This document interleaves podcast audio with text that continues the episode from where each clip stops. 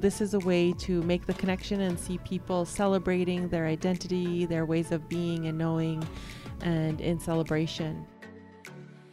By all accounts, last year was an incredibly successful, you know, day in our cafeteria, lots of turnout, lots of interest, and it was just a great way to be part of National Indigenous Peoples Day, and looking forward to do it again this year.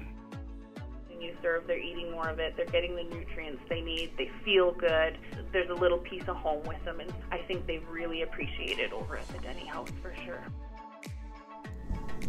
Hello, and welcome back to Interior Voices, an interior health podcast series where we explore the intersection of health and culture in the workplace, our everyday lives, and patient care. I'm Beth Blue, Communication Support for Aboriginal Health. In episode 12, the team celebrates National Indigenous Peoples Day and talks with Andrew Pattison, Corporate Director for Support Services, and members of his team about the role of traditional foods in the celebration, as well as work underway to incorporate traditional and traditional inspired foods throughout the year. okay, June 21st, ladies. What is June 21st? So on June 21st, we celebrate National Indigenous Peoples Day, formerly National Aboriginal Day. it's also known as solstice, uh, marking the equinox. And why do we celebrate National Aboriginal Day? What does it say according to the website that you looked at? oh, excellent. Yes. Uh, the history of National Indigenous Peoples Day. In 1982, the National Indian Brotherhood, which is now known as the Assembly of First Nations, first suggested establishing a National Aboriginal Solidarity Day as a day of recognition. So in 1990, Quebec became the first province, can you believe that? Quebec, way to go, Quebec, or territory to establish June 21st as a day to celebrate Indigenous culture. And then I think so in 1995, the Royal Commission on Aboriginal Peoples recommended the designation of a National First Peoples Day. And that was actually organized by Elijah Harper, who is a prominent Indigenous figure on the Canadian landscape. And so he had encouraged the federal government in 1995, as you said, Chris, to establish that National First Peoples Day. And the Royal Commission on Aboriginal Peoples also recommended establishing a National Day of Recognition in their report, which they released in 1996. In the recent years, one of the things, especially with Canada 150 and the celebrations of, as we know it, since the settlement and the colonization of the land, it's actually been part of a Celebrate Canada program from the national government. So, National Indigenous Peoples Day on June 21st, St. Jean Baptiste Day on June 24th, Canadian Multiculturalism Day on June 27th, and then Canada Day on July 1st. This 10 day long celebration of Canada and really hopefully the, the huge contributions of the First Peoples in that week long celebration that's government driven, is what I'm gathering from the research we've just heard. Well, and and further to that, Chris, I'm just reading here now. In 2009, the House of Commons unanimously, I am not saying that right, but they all agreed together. say, say, that again. Yeah, no, uh, you know what I'm going to say is the House of Commons, everybody there uh, agreed to pass a motion to make the month of June National Aboriginal History Month, or now known as National Indigenous History Month, because there's another little piece coming up here. And so we have a month long awareness campaign to highlight Indigenous history and cultures, as well as contemporary issues in Indigenous communities across the country. For the month of June? For the month of June. And this is from 2009. I know we're all sitting here with stunned looks on Did our faces. Thank you, listeners. You're learning with us right in the moment that we have a whole month to celebrate indigenous identity. And further to that, that whole language shift occurred on June 21st in 2017 when Prime Minister Justin Trudeau announced his plans to change the name of National Aboriginal Day to National Indigenous Peoples Day, reflecting a national and international preference for the term Indigenous rather than Aboriginal in most cases. Wow. The more you know. I actually didn't know the that more June you was, don't know. yeah, I actually didn't know that June was National. What was it? History of Indigenous Peoples. Yeah, so yeah, so it's a month long awareness campaign that highlights Indigenous history, and it's called National Aboriginal History Month. Or, oh, sorry, thank you, Prime Minister, National Indigenous History Month. Also, I'm noting here that our uh, communities, our Indigenous communities, are calling on the federal government to transform June 21st into a statutory holiday. Mm. I guess from your experiences, what has this day been for you? Is June 21st, and I mean, some communities, I don't think it's not a huge celebration, but I think in other areas, it really is a celebration of the diversity of the First Peoples, and it's a celebration of culture and family and community. And Mm-hmm. um, I'm curious, what has this day been for you? Well, it's a new day in the sense that so if it's only since 1990 that really we've we've put this on the national landscape to celebrate it and it has been gaining traction going forward. It's interesting cuz I didn't start knowing about or celebrating National Aboriginal Day until I started working for the Kelowna Friendship Society. So that would have been I started I well I started volunteering back in 2003 and became an employee in 2005 and for us it was a day of work really hard from 6 a.m. until 9 p.m., supporting our local community and celebrating with us Indigenous identity. So it was really all hands on deck for us working at the Friendship Center and inviting our local businesses, our banks, our restaurants, our retail spaces, and other nonprofits also come join us. We have a barbecue, we have a powwow, we've got teepee stories, crafts, drumming, traditional dancers. Please come see what we're about. And then, yeah, for us as staff, it was all hands on deck it was this kind of vicarious celebration, this opportunity to share of who we are, what we do, what we're about, what we celebrate, what's meaningful to us. Yeah. So that was the Kelowna Friendship Society. And was that a celebration of the Okanagan Nation? And was it really kind of local, or was it really about celebrating the diversity of Indigenous peoples in the area? Uh, so for us at the Kelowna Friendship Society, being an urban Aboriginal serving organization, it really was around celebrating the diversity of Indigenous identity here in Canada and, and definitely here in British Columbia. And with that, what was really exciting about that, because certainly as you speak of the Okanagan Nation, in which Kelowna Friendship Society's organization is, is in their territory, uh, the Okanagan Nation, at least in West Kelowna, WFN would have different activities, but also the Métis Society would also put on a big celebration. So you would find down on, uh, for those who are familiar with Kelowna, down on Leon Avenue where the Kelowna Friendship Society is situated, there would be a big uh, event going on there. As well, then over at Carey Park, um, there was another event, there is another event going on that's hosted by the Métis. And what was really exciting about the 2018 celebration of National Indigenous Peoples Day is that WFN and the Métis Society collaborated on that celebration in Carey Park. So our community of Kelowna had this opportunity to a wonderful local downtown tour and be able to go to the various celebrations that were located in our community and get really a very well-rounded experience of indigenous identity in our local community. And WFN is Westbank First Nation. Mm-hmm, mm-hmm.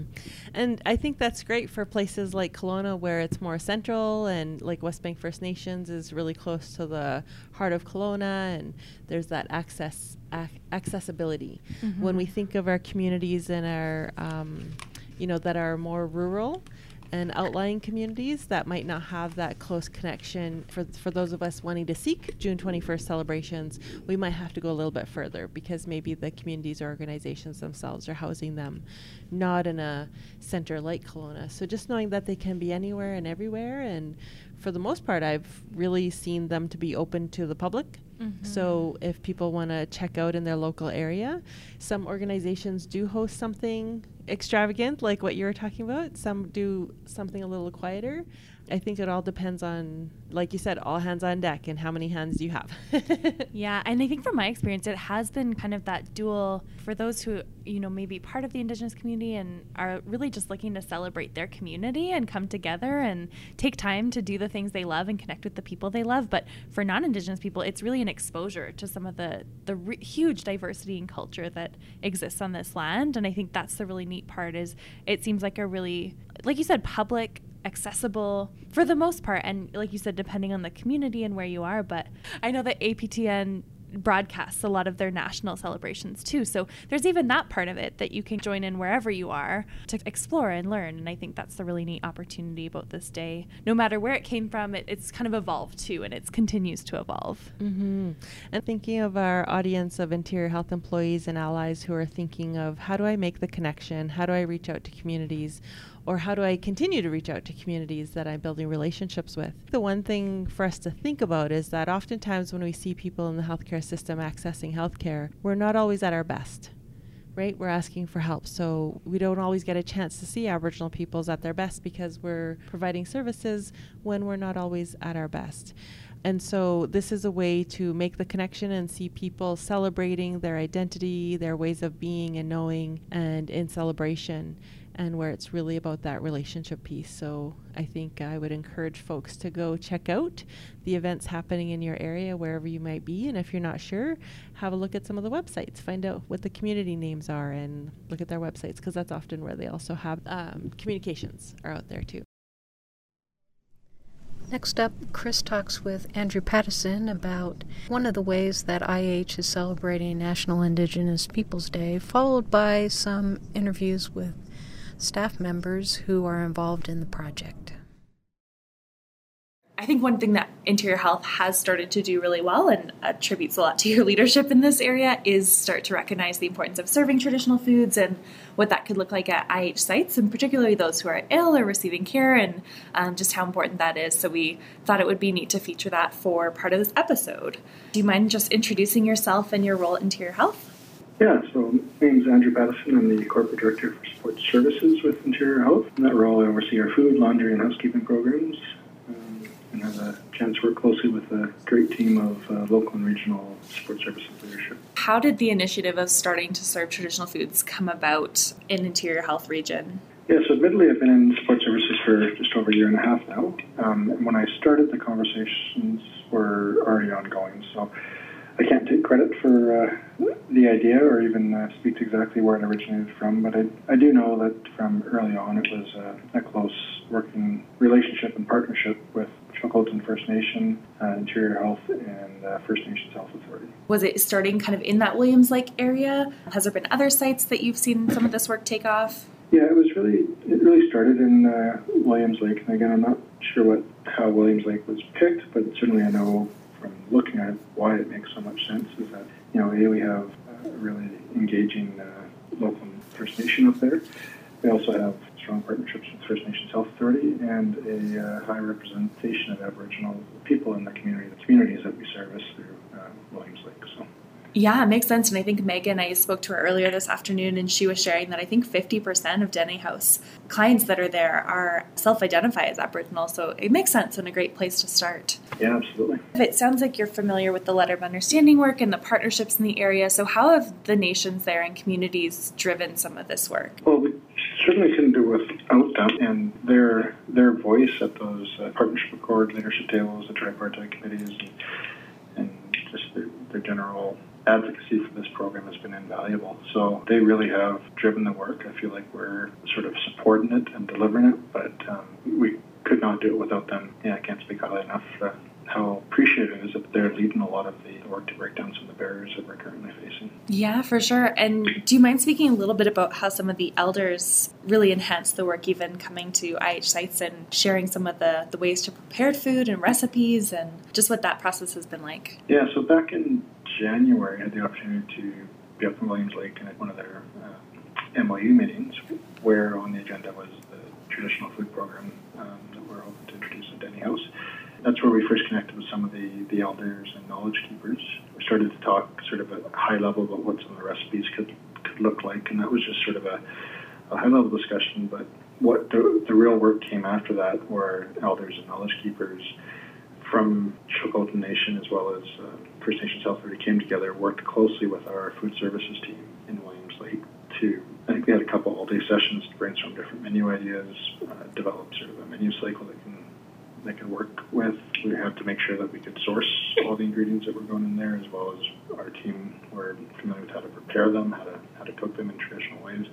And the the elders was was just a, an amazing experience to see that come together. Some great pictures up there too, if you have seen them. Oh, for sure. I'll have to find those. That sounds amazing. And how has this been received by patients and clients, or um, have you kind of connected with anyone that's shared any feedback on, on the initiative? Yeah, absolutely. I mean, I would say that overall, the, the support under this program was, was great. Um, you know, as we work on initiatives, not all of them are always going to be sort of well received by everyone. And without generalizing too much, I, I, would say this is one of those few initiatives that was really popular by all stakeholders that we were engaging. So that started with a bit of a survey with um, with the residents at Deni House, and uh, you know asked you know the, the Aboriginal clients as well as non-Aboriginal clients alike if they would sort of be interested in participating in this and selecting some of this food as we offered, and and I, I can't remember the exact number. It was in the in the high 80s or 90 percent range of people that were were excited about this from the client's perspective. It's a great thing to do from an organization. It, just it fits well with the journey we're on to cultural IH and uh, everything that, that goes with that. So yeah, it's been very well received. And now that we're five weeks into this, maybe in the initial feedback that, I'm, that we've seen has been incredibly positive. Just uh, really neat. And kind of on a broader scale, knowing that National Indigenous Peoples Day is coming up, and I know there has been a couple areas in the past that have done some good work in creating a menu specifically for that day, um, not just in Williams Lake, but other areas of the Health Authority. So, is there any plans or um, kind of what's in the work for this year for that day? Yeah, so building on success last year, um, the IH operated cafeterias and sort of uh, food retail outlets were going to be offering a traditional influenced meal of some sort. And what we did last year, and I think we're repeating again this year, is um, we, we created a few sort of meal ideas that we could sort of share to the sites from a, from a central perspective, but we also wanted to encourage um, our local teams to come together. So we have uh, an Aboriginal chef in South Okanagan, for example, who I think was able to bring in their, their family recipe for, for bannock. We created some bannock from there. And in other areas, you know, our local teams have came up with um, with their own sort of meal plans for the for the cafeterias. And by by all accounts, last year was an incredibly successful, you know, the inner cafeteria. Lots of turnout, lots of interest, and it was just a great way to be part of National Indigenous uh, Peoples Day. And looking forward to do it again this year. Um, and when I said building on last year, I think there are now select sites within Interior Health that are going to try to offer additional, uh, traditionally influenced meals to our uh, to some patients. Oh, good. And so perhaps as we look at this again next year, that's some, some momentum we can build on, not just in the cafeterias, but serving these meals to our patients, or at least making them available. Yeah, for sure. And I think I, I think you really touched on an important point that it's really not you know a centrally driven process. A lot of it's local. It's a lot you know I think there's some common themes in some of the foods from the interior nations, but in other ways it's there's a diverse range of the traditional foods that could be served. So I think it's a really neat approach across the the health authority, given the large geography, that it's a focus on on local food too. Yeah, has been a good exercise in humility for us, realizing that while we have a lot of expertise in sort of feeding patients and focusing on healthy meals, this is not our expertise. So it's been a good opportunity to, to partner with people who, who can put that background, that perspective to, to make it great.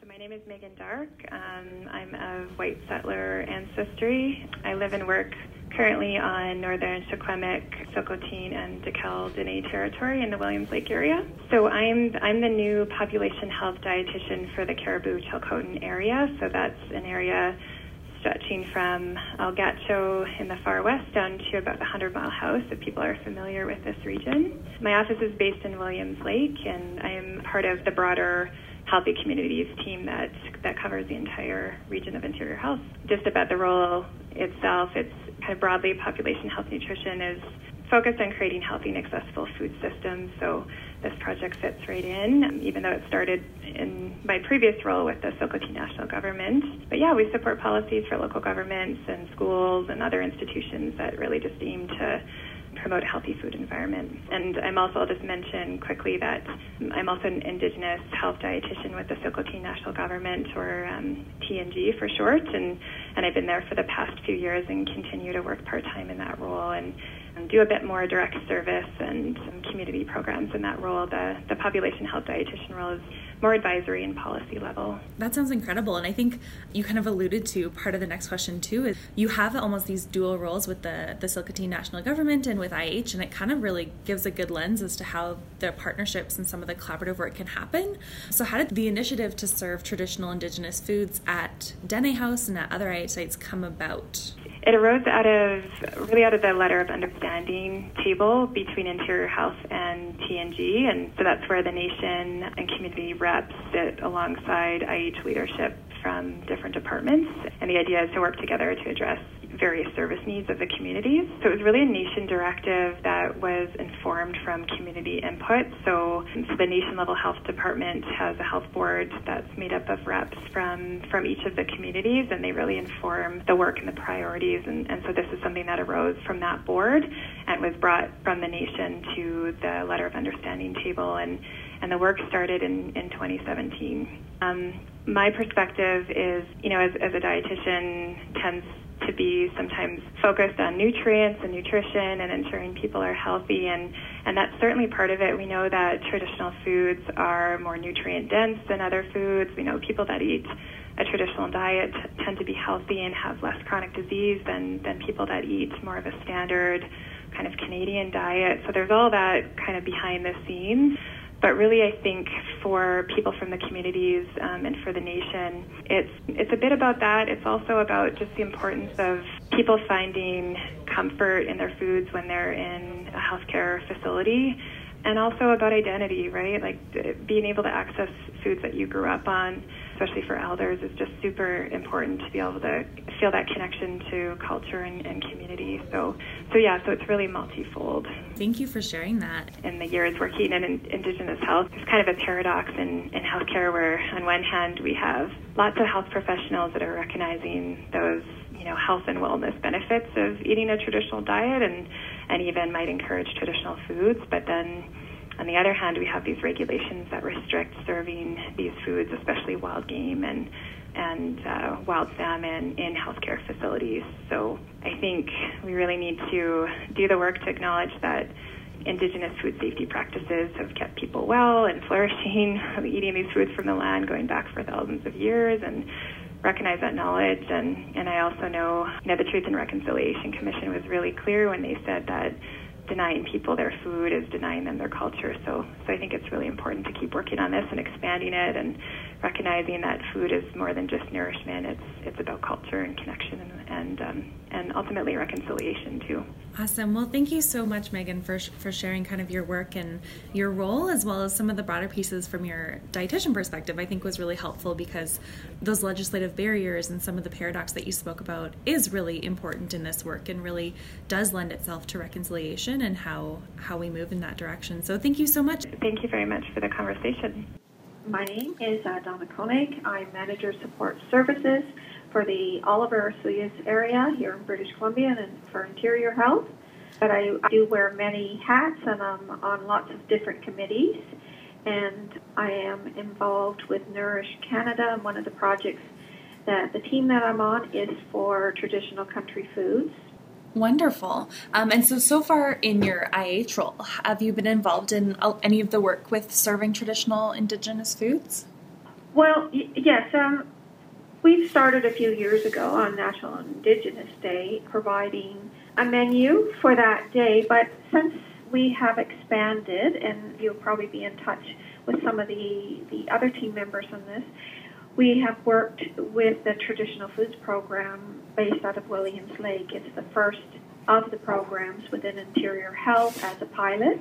The other thing, too, I would like to tell you is that in this community where I live here in Oliver, when I speak to the elders there or what they would like to see, you know, for National Indigenous Day, because we don't have a traditional foods program here at this point, mm-hmm. we don't have the volume of clients that come through.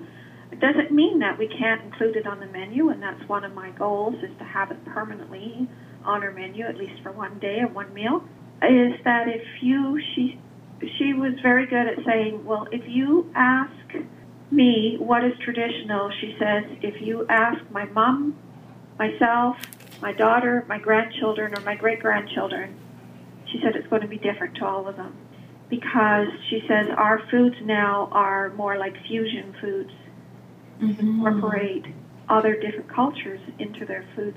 She gave the example of Indian tacos, and that's the actual phrasing is Indian tacos, Mm-hmm. and that is not something that would be considered as traditional, Yeah. but it is traditional to the, the youth of today. Right. the First Nations youth of today. So things are going to change throughout the years, and, and that would be for any culture what is traditional. Yeah, for sure. That's a really great point. And I guess, kind of on that note, for National Indigenous Peoples Day, what are kind of your plans in, I think you mentioned South Okanagan, for that day? Oh, we have several different things that we have in the works. Of course, we're you know we're going to have our bannock, and again, bannock is there's many different recipes. Mm-hmm. So what we made sure is we got a recipe from what is familiar to this area. And I, I do have a First Nation chef, so that makes it a little bit easier for us. And yeah, we have several different things that we haven't made the final determination what it's going to be. Last year we did we did maple glazed salmon as one of the main entrees, and the other one was elk chili. And most of the people wanted both. So we said, if you want both, you're more than welcome to have both. And for me, for my facility, I serve it to acute care and residential, so everyone gets it. Wonderful. Um, but they have a choice. You know, if they don't want it, they don't have to have it. I had spoken to Andrew earlier, and he also kind of mentioned just, you know, we, we want to have an approach that consistent across the health authority in terms of what patients and, and what staff can see, particularly on National Indigenous Peoples Day, but but also beyond that. But then it's really informed by the local nations and the local communities, and I think you really touched on that well. Thank you for listening to episode 12 of Interior Voices. Visit our website at interiorhealth.ca slash interior voices for links to help you celebrate National Indigenous Peoples Day and additional information about the role of traditional foods in healthcare. Please join us again on June 27th when IH Human Resources discuss Aboriginal recruitment and retention with the team.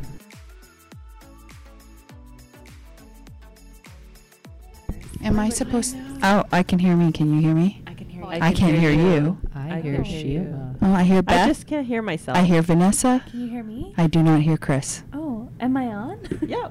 I can Oh, hear you. okay. I didn't plug everyone into the right thing, so that's part of the fun of this. Excellent. Yeah. So I must have your. Okay, we're good.